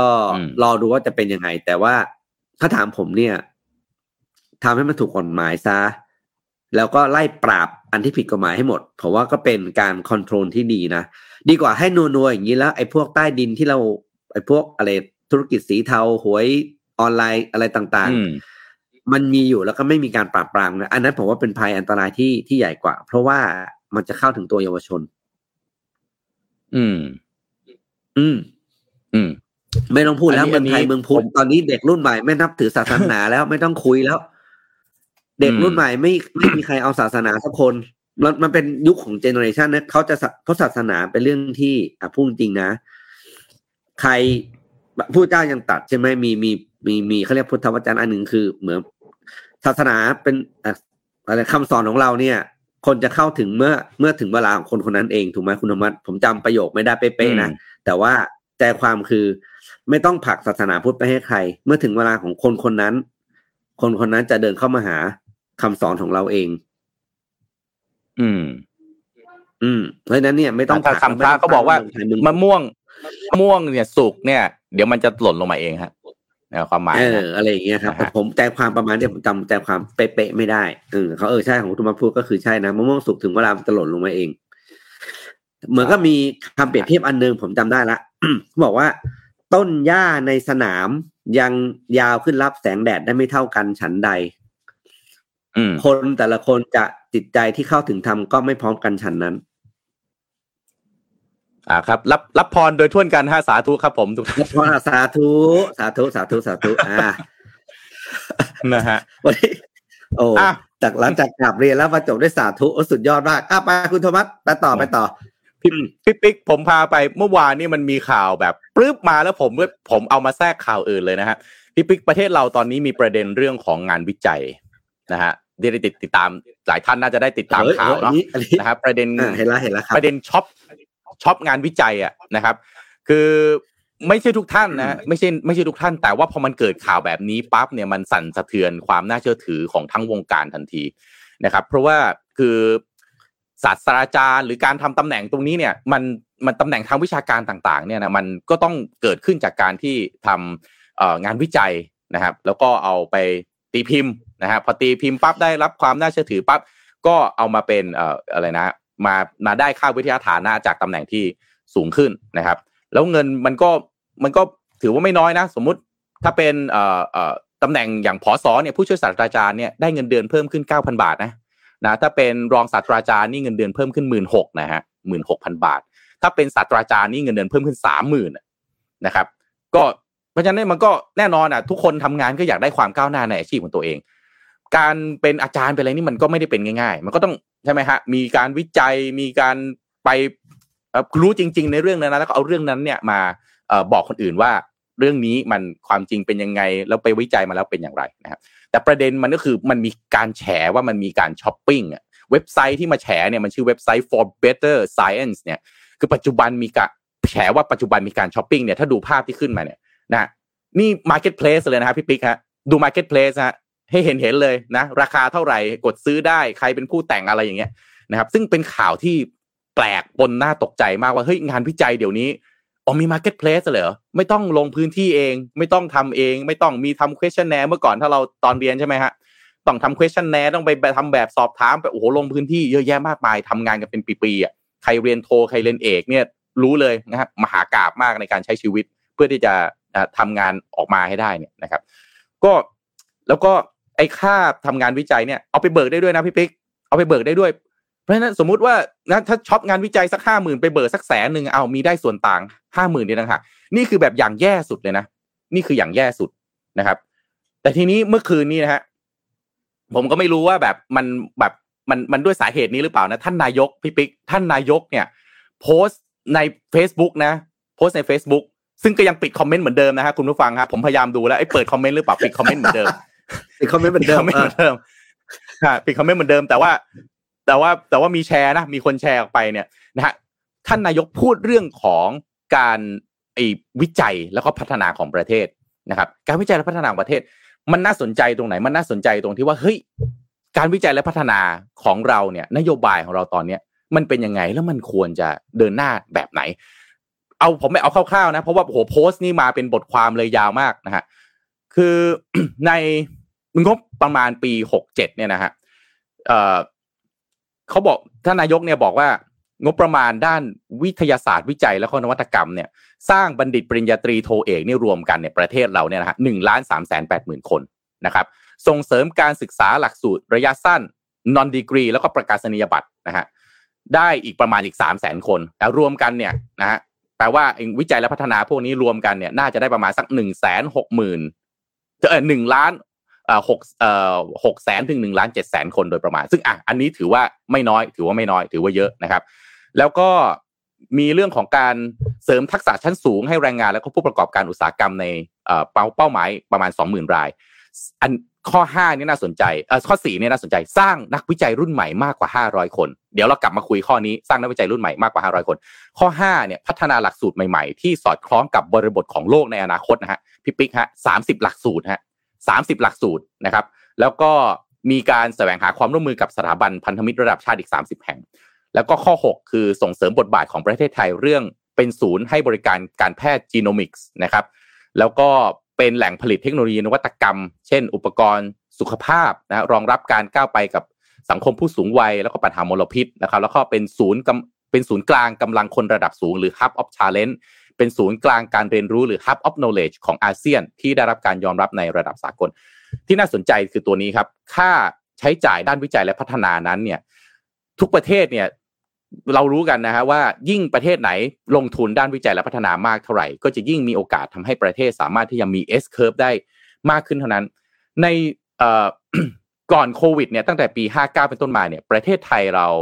งบประมาณวิจัยนะฮะ เราลงทุนแค่ 0.78%แต่มันค่อยๆปรับขึ้นมา 0.78 เป็น 1%เป็น 1.11 1.14 1.33 ตามลำดับนะครับ ในปี 63 เนี่ยนะครับ ปี 63 นี่เราอยู่อันดับ 2 ของอาเซียน แล้วก็เป็นอันดับ 8 ของเอเชียแปซิฟิกนะครับ นายกบอกว่าตั้งเป้าเพิ่มงบวิจัยให้เป็น 2%ของ GDP 2%ของ GDP ภายในปีพี่ปิ๊กฟังดีๆนะฮะ 2,580 เป็นต้นไป 2,580 เป็นต้นไป นะฮะ2,580นี่ก็อีกเท่าไหร่อีกเจ็ดสี่สิบสี่ปี นับจากนี้สิบสี่เออโดยประมาณสี่ปีโลกเขาไปถึงไหนแล้วเนี่ยสองเปอร์เซ็นสองเปอร์เซ็นอะคุณผู้ฟังทุกท่านก็คงจะถามไอ้สองเปอร์เซ็นเยอะแค่ไหนอ่าพี่ขอไอ้ไอ้งบประมาณวิจัยของประเทศอื่นขึ้นมาหน่อยไหมฮะทีมงานพี่อ่าหาคลิปขึ้นมาฮะประเทศที่งบลงทุนเรื่องงบประมาณวิจัยและพัฒนาสูงสุดนะฮะอิสราเอล อิสราเอลลงทุนเยอะที่สุดนะครับ เนี่ยลองดูนะฮะ ก่อนนี้ถ้าย้อนกลับไปนู่นหกเจ็ดนี่ยังเป็นเป็นสวีเดนอยู่นะนะฮะเนี่ยดู ranking สูงๆนะฮะอิสวีเดนอิสราเอลฟินแลนด์นะฮะญี่ปุ่น UK นะครับเยอรมนีสวิตเซอร์แลนด์นะครับเดนมาร์กประเทศเหล่านี้เนี่ยงบประมาณเกินสองเปอร์เซ็นหมดเลยนะฮะงบการวิจัยแล้วพัฒนานะฮะแล้ว GDP เขาสูงขนาดขนาดไหนอะ GDP เนี่ยสูงมาก นะครับแล้วแต่ยังลงทุนตั้งสองสามเปอร์เซ็นดูเนี่ยดูแชมป์เนี่ยนะฮะอิสราเอลนะพี่ปิ๊กเห็นใช่ไหมฮะสองพันสี่นี่อิสราเอลลงทุนขึ้นมาเนี่ยสี่เปอร์เซ็นแล้วอะสี่เปอร์เซ็นทะลุไปจะห้าเปอร์เซ็นแล้วอะนะครับสวีเดนฟินแลนด์ประเทศกลุ่มสแกนเนี่ยไล่ตามมา แต่อันนึงที่แรงขึ้นมาเลยดูนะฮะขึ้นมาเป็นอันดับสี่อันดับห้าเนี่ยคือเกาหลีใต้อะลงทุนเนี่ยตอน GDP แซงสหรัฐอเมริกาอีกอะนะฮะเกาหลีใต้ญี่ปุ่นเนี่ยลงทุนแซงสหรัฐอเมริกานะ นะครับเพราะนั้นเนี่ยมันแสดงให้เห็นว่าเฮ้ยประเทศคุณถ้าจะเติบโตขึ้นมาได้เนี่ย อย่างน้อยคุณต้องทำให้ประเทศตัวเองลงทุน ไม่ต่ำกว่าสองเปอร์เซ็นของ GDP ให้ได้อะยิ่งพัฒนาตรงนี้ให้เร็วขึ้นได้มากเท่าไหร่ เป็นไปได้มากเท่านั้น แต่สิ่งที่มันตามมานะฮะนอกจากเปอร์เซ็นต์ต่อ GDP นะฮะพี่ปิ๊กผมว่าคือบุคลากร ผมว่าขั้นพื้นฐานเลยของการวิจัยและพัฒนานะคือระบบการศึกษาก่อน ถ้าคุณสร้างคนออกมา ไม่เข้าใจเรื่อง commercial คือมันมีแต่งานวิจัยและสุดท้ายไปอยู่บนหิ้งอย่างเดียว มันเอามา commercial ไม่ได้ อันนี้ผมไม่ได้พูดเองนะ ผมฟังดรอเนกเหล่าธรรมทัศน์ก็พูดเรื่องนี้เหมือนกัน ผมฟังผู้ใหญ่ในบ้านเมือง ทุกคนพูดแบบเดียวกันว่า งานวิจัยและพัฒนาเนี่ยมันจะมองแต่นวัตกรรมอย่างเดียวไม่ได้ มันต้องมองเรื่องความสามารถในการเอาไปขายเอาไปสร้างรายได้ด้วย คือนวัตกรรมที่ดีมันคือนวัตกรรมที่มีคนเอาไปใช้ มีคนเอาไปใช้คือเห็นคุณค่าก็ต้องมีมีการจ่ายมาให้จะจ่ายจากภาครัฐจ่ายจากภาคเอกชนก็ว่ากันไปถูกไหมฮะ แต่ปัจจุบันนี้เนี่ยเรายังอยู่แค่ประมาณสักหนึ่งเปอร์เซ็นกว่าๆซึ่งไม่ติด top ranking ของของโลกเลยห่างมากถึงแม้จะเป็นอันดับสองของอาเซียนแต่มันเทียบกับใครอะฮะใช่ไหมมันเทียบกับใครอะมันในประเทศในในภูมิภาคนี้มันมาเลเซียเอ่อสิงคโปร์เท่านั้นเองถ้าเราจะเทียบเราต้องเทียบทั้งเอเชียแปซิฟิกอ่าเราอันดับแปดโอเค ไม่น่าเกลียดนะฮะอันดับแปดไม่น่าเกลียดแต่ถามว่าเราตั้งเป้าแบบไหน เราตั้งเป้าไปเป็นแบบเกาหลีใต้หรือเปล่า หรือเราตั้งเป้าว่าเราอยู่แค่ประมาณกลางๆแบบนี้ก็โอเคแล้ว ซึ่งจริง ๆ ผมยืนยันนะ ผมยืนยันเลยเพราะว่าผมทำเรื่องเกี่ยวกับผมไปบรรยายสวทชเนี่ยบ่อยมากทำงานเจอนักวิจัยอะไรบ่อยมาก ประเทศไทยเราคนเก่งเยอะมาก คนเก่งเยอะมากจริง แต่ด้วยขั้นตอนค่านิยม หรืออะไรต่างๆ ที่มันทาให้งานวิจัยมันเป็นแค่งานวิจัยจริง ๆ ไม่สามารถเอามาคอมเมอร์เชียลได้พี่ปิ๊กคุณผู้ฟังทุกท่านคิดว่าไงฮะเรื่องของงบประมาณงานวิจัย แล้วก็ทิศทางนะที่ออกมาแบบนี้ นักวิจัยไทยหรือคนที่ทำงานด้านอินโนเวชันที่เป็นคนไทยนะ เก่งเก่งเยอะมากเลย แล้วอยู่ในต่างประเทศหมดเลย เพราะว่า เพราะว่าต่างประเทศเขา value เรื่องของงานวิจัยไง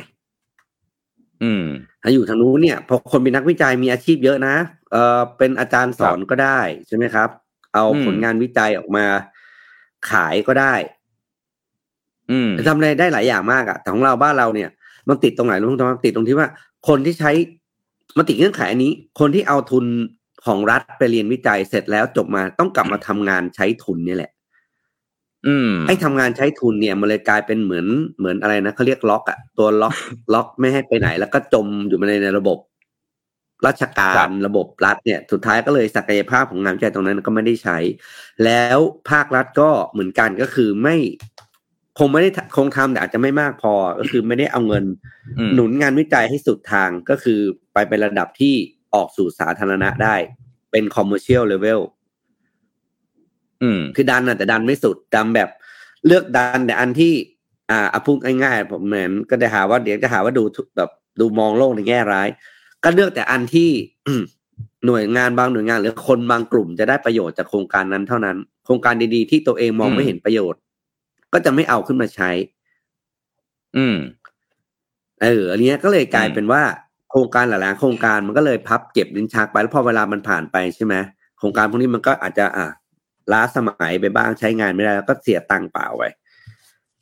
อีกอย่างหนึ่งนี่ที่ผมพี่มีปิ๊กพี่ปิ๊กเพิ่งฮะพูดพี่ปิ๊กเพิ่งพูดเมื่อคืนเรื่องระบบราชการใช่ไหมอีกอย่างหนึ่งที่อืมทำให้นักวิจัยเอง เรียกว่ากำลังใจถดถอยในการทำงานแล้วก็วิจัยนะ คือระบบราชการเนี่ยผมบอกเลย เพราะว่าหน่วยงานในการวิจัยเนี่ยเป็นราชการซะเยอะอยู่ในมหาวิทยาลัยนะฮะหรือหน่วยงานวิจัยอะขออนุญาตไม่เอ่ยชื่อเลยกันเราพูดกันตรงๆนะเราต้องยอมรับความจริงกันตรงๆ เราไม่เอาแบบว่า แบบพูดให้โลกสวยนะนะครับ แล้วรก็ถสวยเอออันนี้ผมผมพูดแทนนักวิจัยหลายท่านเลยเพราะผมทำงานกับหลายท่านมากนะครับ คือไอไอระบบของราชการที่มันจะต้องทำเอกสารมีการขอ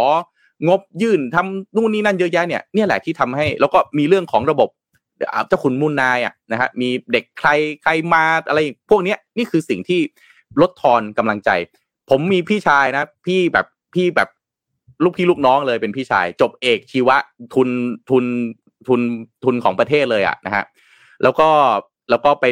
ไปจบเอกนู่นเลยนะ จากฝรั่งเศสมาได้ทุน แล้วก็เป็นคณิตศาสตร์โอลิมปิกด้วยนะแล้วก็พอกลับมาไปทำงานใช้ทุนแบบพี่ปิ๊กว่าเลยทำทำไปสักพักหนึ่ง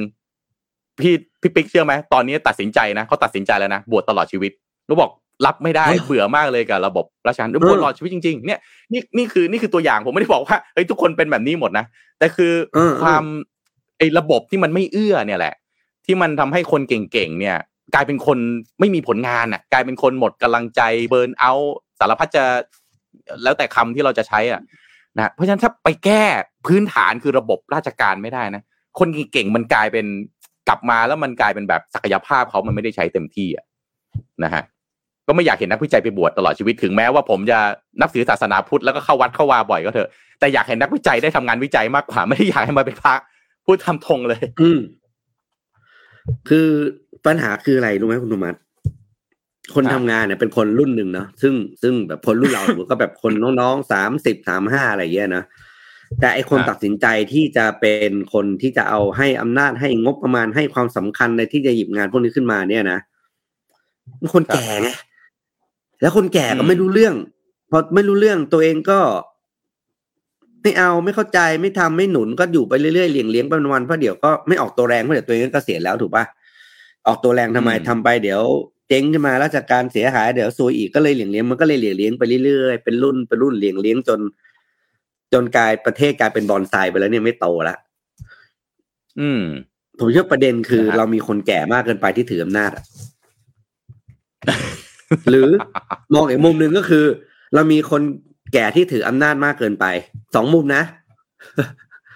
ไม่เหมือนกันนะ มีคนแก่จำนวนมากที่ถืออำนาจ กับคนแก่ไม่กี่คนถืออำนาจมากเกินไป อืม เออ เราอะเราไม่ได้ขับพี่เคลื่อนขอขออนุญาตให้คนเข้าใจความสำคัญของนวัตกรรมฮะอืมครับอะผมแทรกข่าว PR อีกสักนิดนึงนะครับ เดี๋ยวไปต่อข่าวให้พี่ปิ๊กต่อข่าวนะครับ ตอนนี้มีอืมกิจกรรมเวิร์กช็อปที่น่าสนใจนะครับพี่ปิ๊กฮะเผื่อเผื่อคุณผู้ฟังจะสนใจนะครับเรามีกิจกรรมกับ File Not Found Storytelling Workshop อ้าว ใครอยากเล่าเรื่องเก่งนะครับเวลาฟังคุณแฮมเล่าเรื่องในไอ้ File Not File นี่ต้องบอกว่า โอ้โห เล่าเรื่องเก่งจริงนะ นะครับไปเรียนรู้ทักษะการเล่าเรื่องกับคุณแฮมทัชพลนะครับซึ่งเป็น host รายการ File Not Found นะครับจะจัดขึ้นในวันที่ 11 แล้วก็ 12 กุมภาพันธ์นี้นะครับซึ่งเวิร์กช็อปนี้ก็จะพาทุกคนไปเจาะลึกนะฮะเบื้องหลังการผลิตรายการ f o u l not f o u l ตั้งแต่ต้นจนจบ พร้อมทั้งสอนทักษะการเล่าเรื่องคดีให้น่าติดตามนะฮะอัดแน่นนะฮะเต็มที่แน่นอนความรู้อุปกรณ์ต่างๆ ที่ใช้ประสบการณ์จริงจากมืออาชีพนะครับก็จะเปิดขายบัตรวันที่ 13 มกราคมนี้ทาง Line Official Account แอด Mission to the Moon นะครับราคา 3,500 บาทต่อหนึ่งที่นั่งนะครับ ตั๋วมีจำนวนจำกัดมาก เพราะว่าวันละ 20 ที่นั่งเท่านั้นครับ Exclusive สุดๆ จริงๆนะครับเพราะฉะนั้นรีบสมัครกันเข้าไปนะครับ ก็สำหรับคนที่ต้องการรายละเอียดเพิ่มเติมเดี๋ยวให้สมมูลปักหมุดเอาไว้นะครับที่คอมเมนต์นะฮะไปฟังกันแล้วก็ไปฝึกหัดนะครับผมว่า storytelling นี่เป็นทักษะที่มีแล้วหากินได้ตลอดชีวิตนะ ไม่ได้หากินได้แบบว่าไปโมโมนะฮะแต่ว่าเรื่องราวบางอย่างเนี่ยผลงานบางอย่างเนี่ยถ้าเราเล่าเรื่องเป็นเนี่ยนะฮะมันช่วยเพิ่มมูลค่าได้ นะฮะไม่ว่าจะเป็นเรื่องอ่าจะเป็นนักศึกษาคนทำงานนะฮะเกษียณแล้วก็ตาม storytelling ใช้ได้ตลอดชีวิตจริงๆอะก็ไปสมัครกันได้นะครับเชิญครับพี่ปิ๊กครับ มันมีอีกเรื่องหนึ่งที่จะชวนคุณโทมัสคุย แล้วก็อะไรวะเขาเรียกว่าน่าสนใจนะ เพราะว่าเราก็เป็นเอ่อเขาเรียกว่าเราตอนนี้เราทุกคนเนี่ยก็อยากเป็นยูทูบเบอร์นะใช่ไหม YouTube ตอนนี้เขาเปลี่ยนวิธีการไม่ใช่เปลี่ยนเขาเลยมีวิธีเพิ่มในการให้รายได้กับ content creator ที่มาในรูปแบบของ short creator นะ ครับ ก็คือปกติ YouTube ก็จะเป็นคลิปยาวๆ ใช่ไหมแล้วก็อะดูไปอืมแล้วก็เขาก็จ่ายค่าค่าดูให้เราให้กับเจ้าของ content อะไรอย่างเงี้ยนะเจ้าของช่องอะไรอย่างนี้ แต่ว่าปีนี้เนี่ย YouTube เขาก็ปรับตัวตามกระแสโลกก็คือ ปีนี้เนี่ยเทรนด์ของการทำ short video มันมาแรงมาก ทุกแพลตฟอร์มโฟกัสที่ short video short video ก็คือคลิปสั้นๆนะ ไม่เกินครับนะหนึ่งถึงสองนาทีอะไรอย่างเงี้ยนะครับ YouTube ก็ปรับเงื่อนไขการจ่ายค่าตอบแทนหรือแบ่งนโยบายการแบ่งรายได้ จากการโฆษณาให้กับ YouTube แบบ short creator เลยแต่โดยเริ่มนโยบายใหม่นี้ตั้งแต่วันที่หนึ่งกุมภานี้นะ อืม โดย คุณจะมีเงื่อนไขเข้าเข้าเงื่อนไขที่จะได้รับสิทธิ์นโยบายใหม่นี้ก็คือคุณจะต้องเป็นอ่า YouTube เป็นช่องนะ ที่มีชั่วโมงรับชม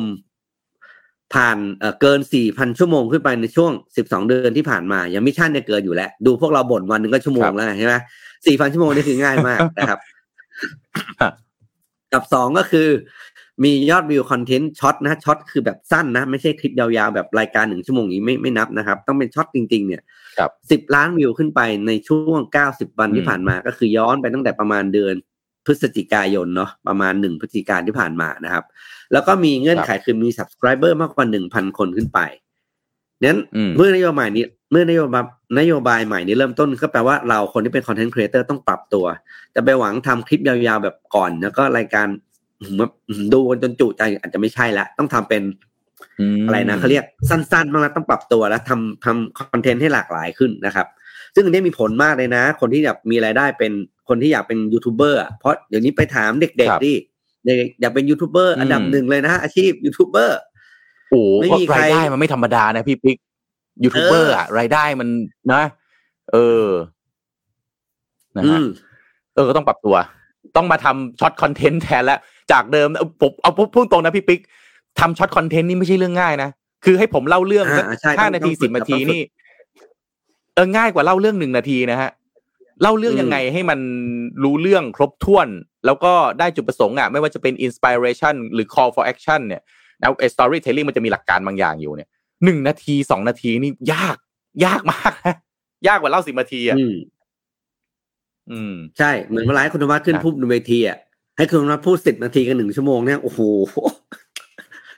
นะคนละแบสิบบนากัทีนนี่ยากจริงนะใช่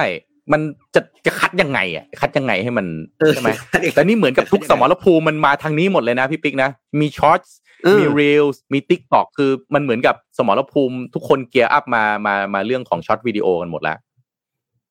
นะฮะ ก็อะก็ก็ต้องปรับตัวกันไป content creator ก็ปรับตัวกันไปใช่ใช่นะฮะปรับตัวกันไป คือ short video ปีนี้คือยอมรับว่ามาแบบ ที่สุดแล้วอะคือ short video นะครับ คือ แล้วก็ที่สำคัญคือ short video ข้อดีคือมันทำแบบสั้นนะไม่ทำแบบไม่ใช่สั้นทำแบบ short video คือสั้นทำแบบมือถือเครื่องเดียวก็ได้ อุปกไม่ต้องแบบ เออ ไม่ต้องแบบ production อะไรเยอะแยะอะไรอย่างเงี้ยเพราะฉะนั้นเนี่ยมันเป็นอืมโอกาสของทุกคนนะมันเป็นโอกาสที่เราจะมีรายได้เสริมให้กับตัวเองได้ โดยที่มีโทรศัพท์สักเครื่องหนึ่งแล้วก็คนดูเดี๋ยวนี้ก็ใจดีขึ้นเนาะ ไม่ได้ require ว่าอืมโปรดักชันต้องดีภาพต้องสวยคือมือถือเครื่องเดียวเนี่ยมัน real เพราะเขาต้องการความ real ไง Facebook ถึงใช้คำว่า real อืม real ก็คือ real คือความเป็นจริงแต่เขาต้องการต้องการความคิดเรียสลงสรรค์แล้วก็ต้องการความเร็วด้วยอ่า และความเร็วถูกต้อง อืม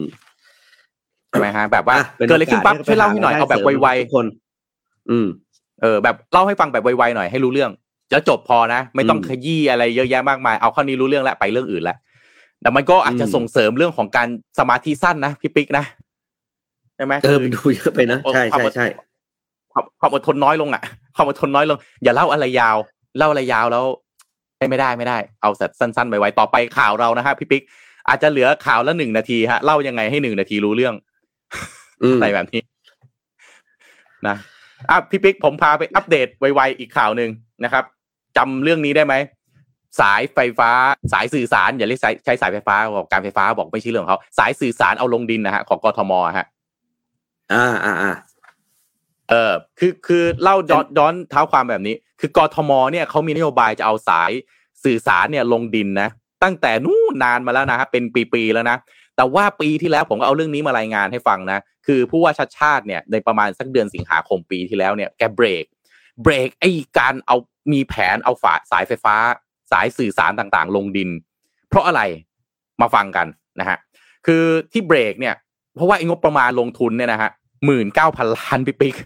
หมื่นเก้าพันล้านสูงมาก แล้ววิธีการเนี่ยนะคือเขาใช้การให้เอกชนเนี่ยมาเช่าใช้ แล้วก็ให้เอกชนเนี่ยจ่ายล่วงหน้ามาก่อน เอกชนคนนั้นที่ตอนนั้นที่คุยกันนะคือ True แล้วบอก True ว่าให้จ่ายล่วงหน้ามาก่อนหมื่นสามพันห้าร้อยล้านบาท ทีนี้ True เห็นแบบนั้นปั๊บแล้วก็เห็นราคานะ เบรกตัวโกงเลย ถอยเลยถอนทับถอยเลย ปัญหามันเป็นแบบนี้ปัญหามันคือเขามีการเริ่มดำเนินการไปแล้วบางส่วนนะครับ ก็มีการเริ่ม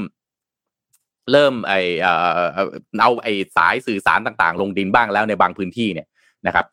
แต่ว่าแผนทั้งหมดนี่ปาเข้าไปนี่เกือบสองหมื่นล้านอะจะจำง่ายๆ เกือบสองหมื่นล้านบาท ลงทุนไปแล้วเริ่มทำไปแล้วประมาณร้อยกว่าล้าน ดูแล้วเฮ้ยมันมันไปได้หรือเปล่าเนี่ยนะฮะแล้วก็ ต้องต้องเบรกอะไรเนี่ยนะฮะคือกทมเนี่ยมอบหมายให้กรุงเทพธนาคมอีกแล้วครับ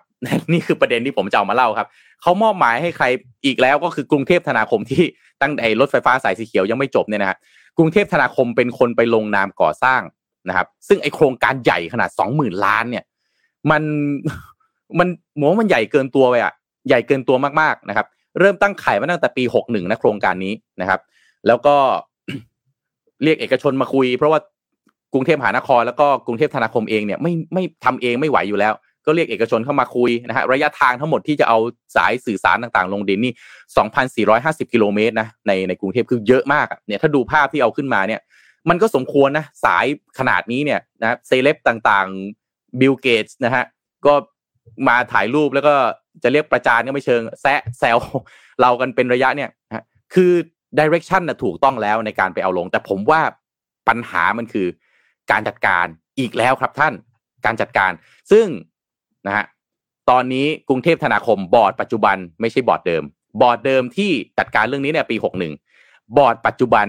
ฟ้องครับพี่ปิ๊กฮะเคยเห็นไหมฮะบอร์ดฟ้องบอร์ดครับผม บอร์ดปัจจุบัน ฟ้องบอร์ดก่อนหน้านี้ ว่าการตัดสินใจอย่างนี้ผิดฟ้องไม่ธรรมดานะฮะสองร้อยล้านบาท เรียกค่าเสียหายจากบอร์ดชุดที่แล้วนะครับ ซึ่งบอร์ดชุดที่แล้วคือในยุคสมัยของ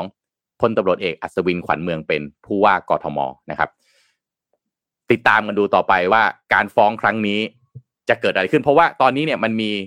มันมีเงินลงทุนไปแล้ว และทำให้กทมเนี่ยติดหนี้นะฮะประมาณหนึ่งร้อยสี่ล้านบาท ยังไม่รู้จะเอาเงินจากไหน เพราะว่าถ้าจำได้วันที่ผู้ว่าชัดชาติเข้ารับตำแหน่งใช่ไหมฮะงบประมาณเหลือแค่ประมาณจะเก้าสิบล้านเองอะเก้าสิบล้านที่เงินดงเงินเดือนอะไรก็ยังต้องจ่ายนะครับ แต่นี่ครับเป็นหนี้อีกร้อยกว่าล้าน ใครที่เป็นหนี้กทม เป็นเจ้าหนี้กทมอยู่ตอนนี้สะดุ้งแน่นอนครับ เพราะว่า กทมมีหนี้รถไฟฟ้าสายสีเขียวอีกตั้งกี่ล้านอีกกี่หมื่นล้านแล้วครับ เพราะฉะนั้นตอนนี้ผมว่านะ พอมันแบบเปิดพรมดูนะพี่ปิ๊กคุณผู้ฟังทุกท่านฮะ เห็นอะไรก็ไม่รู้เยอะแยะเต็มไปหมดเลยอะเพราะฉะนั้นนี่คือนี่คือข้อข้อจะเรียกว่าข้อดีอย่างหนึ่งก็ได้นะ ของการมีการปรับเปลี่ยนผู้บริหารเป็นระยะ คือถ้าเกิดผู้บริหารท่านเดิมอยู่ในตำแหน่งยาวๆไปเนี่ย เราจะไม่มีทางเห็นเรื่องพวกนี้ฮะแต่พอมันมีการปรับเปลี่ยนปั๊บเนี่ย เราไม่บอกว่า เอ้ยโอ้ผู้ว่าดีกว่าคนเดิมไม่ดีไม่เกี่ยวนะแต่พอมีการปรับเปลี่ยนมันจะเห็นแบบนี้ฮะของเดิมที่เอ๊ะมันใช่หรือเปล่ามันต้องถูกตั้งข้อสงสัยเนี่ย มันจะทำให้เราซึ่งเป็นผู้มีส่วนได้เสียแล้วกันนะเราเป็นก็เป็นเจ้าของประเทศคนหนึ่งอะเราจะเห็นแบบนี้นะมันติดตามมันต่อไปว่า มีการฟ้องแพ่งเรียกค่าเสียหายจากบอร์ดชุดใหม่ ไปยังบอร์ดชุดเก่าเนี่ยสองร้อยล้านบาท จะจบยังไง รวมถึงหนี้ที่บังคับนี่เมื่อกี้ผมบอกร้อยสี่ล้านผมพูดตัวเลขผิดร้อยเจ็ดล้านนะครับร้อยเจ็ดล้านนี้เนี่ยจะกทมจะ จัดการยังไงจะจ่ายได้ไหมเจ้าหนี้จะได้เงินหรือเปล่านะครับแล้วก็งบประมาณทั้งหมดที่ลงทุนนะสองหมื่นล้าน ตอนนี้ถูกเบรกเอาไว้ ถูกเบรกเอาไว้แต่แผนมีอยู่นะครับ อัปเดตประมาณนี้เชิญครับพี่ปิ๊กโอ้ยมันอะไรวะประเทศนี้คุณโทวัฒน์นะโอ้ยเหนื่อยงั้นก็คิดว่าคงจะไม่ได้เห็นเรื่องของการเอาสายสื่อสารลงดินอีกอีกระยะหนึ่งเลยครับงั้นความฝันของทุกท่านนะฮะไม่แต่ยังเป็นความฝันอยู่ต่อไปก่อน เรื่องเอาสายลงดินเนี่ยผมเข้าใจได้ว่าไอ้ที่มันทันอยู่แล้วแล้วมันจะมีปัญหา แต่สิ่งที่ผมไม่เข้าใจคุณโทมัสคือถนนเส้นที่ตัดใหม่เนี่ยทำไมยังตั้งเสาไฟอยู่ อืม ไอตอนสร้างใหม่นึกออกทำไมไม่คิดเอาสายไฟลงดินไปเลยใช่ไหมใช่มคืออย่างถนนตรงพัฒนาการที่เลยพัฒนาการแล้วตรงไปตัดใหม่ผมเรียกไม่ถูกแล้วแล้วไปเชื่อมกับถนนเฉลิมพระเกียรติรอเก้าตรงแบบไกลๆไปถึงแบบเป็นถนนเส้นใหม่แล้วหมู่บ้านใหม่ตามไปเยอะเลยนะ ถนนตัดใหม่ทำกว้างแบบหกเลนแบบสวยมาก ตั้งเสาไฟใหม่อะ อืม คือคุณก็เอาลงดินเลยตั้งแต่แรกรู้บอกป่ะมันจะได้ไม่ต้องมานั่งแบบพอเอาขึ้นแล้วเดี๋ยวคุณต้องมาเอาลงอีกวันสุดในในอนาคตน่ะ อันนี้คือไม่เข้าใจ อันนี้ไม่เข้าใจจริง ๆ แล้วก็นั่นแหละครับ แล้วก็อีกการหนึ่งที่ที่จะเอ่อเรื่องเสาไฟลงดิน เวลาที่คุณขุดท่อบนฟุตบาทเนี่ย คุณช่วยเอา มีทางว่าตอนที่คุณเปิดซ่อมฟุตบาทเนี่ยคุณฝังท่อแล้วก็เอาสายไฟร้อยไปแล้วก็ไปโผล่ที่เสา แล้วก็ก็เป็นระยะระยะใช่ไหมลองลองอืมใช้ความคิดสร้างสรรค์ในการแก้ปัญหา เออ มันอาจจะได้นะ มันอาจจะไม่ใช่วิธีการที่ทื่อๆขนาดต้องใช้เงินเป็นหมื่นล้านนะลองใช้ครับความคิดสร้างสรรค์คนที่เขาเชี่ยวชาญเรื่องผังเมืองมาช่วยกันคิดนะครับ แล้วก็เปิดให้เอกชนหรือคนทั่วไปช่วยกันนำเสนอแนวทาง ผมว่ามันมันอาจจะไม่ได้ร้อยเปอร์เซ็นแต่อย่างน้อยมัน อาจจะมีบางเส้นที่เราเริ่มทำได้แล้วมันก็จะเริ่มดีเนาะแล้วพอเอกชนก็เห็นมันคุ้มค่า เขาอาจจะยอมจ่ายก็ได้นะนั่นแหละครับ คุณผู้ฟังทุกท่านครับก็คิดเห็นยังไง วันนี้จริง ๆ เราจะต้องคุยเรื่องหัวข้อสนทนาหาธรรมนะ แต่โปรดิวเซอร์บอกว่าเอางี้ฮะพี่ๆเดี๋ยวหัวข้อเยอะมากเลย เดี๋ยวขอรวบไปคุยในรายการสนทนาหาธรรมงั้นท่านใดที่คอมเมนต์เข้ามา ไม่ต้องห่วงคอมเมนต์ของท่านไม่ถูกทิ้งร้าง